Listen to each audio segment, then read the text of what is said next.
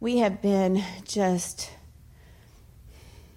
really moving this season. The, the Spirit, the Holy Spirit is so strong. And um, not just for, for um, miracles within inside of us, but also when we walk out and we also believe in faith, as she's speaking of, and even on the small, small scale things. And what she's talking about is I, I was down on the square and I had just put in a, a new air conditioner. I have two air conditioners in my building on the square. And um, I just spent a lot of money on, on putting in one of them. And lo and behold, the next week, um, my tenants called me and said, "Hey, you know, air conditioner's not working again. You know, the the other one."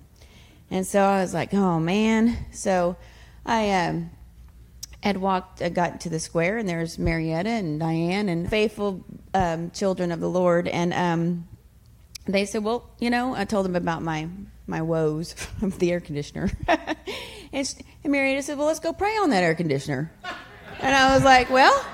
You know what? Let's do this. So we got out there and we prayed on that air conditioner, and it was healed. I mean, I got a call from the air conditioner guy. Says all you really need is just a little maintenance and some freon, and you're good to go.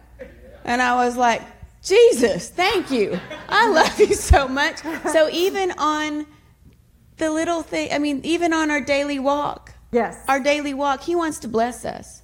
He wants to make us where our lives are beautiful so we can go out there and glorify Him each That's and right. every day. Amen. So, yeah. Thank you. I love you.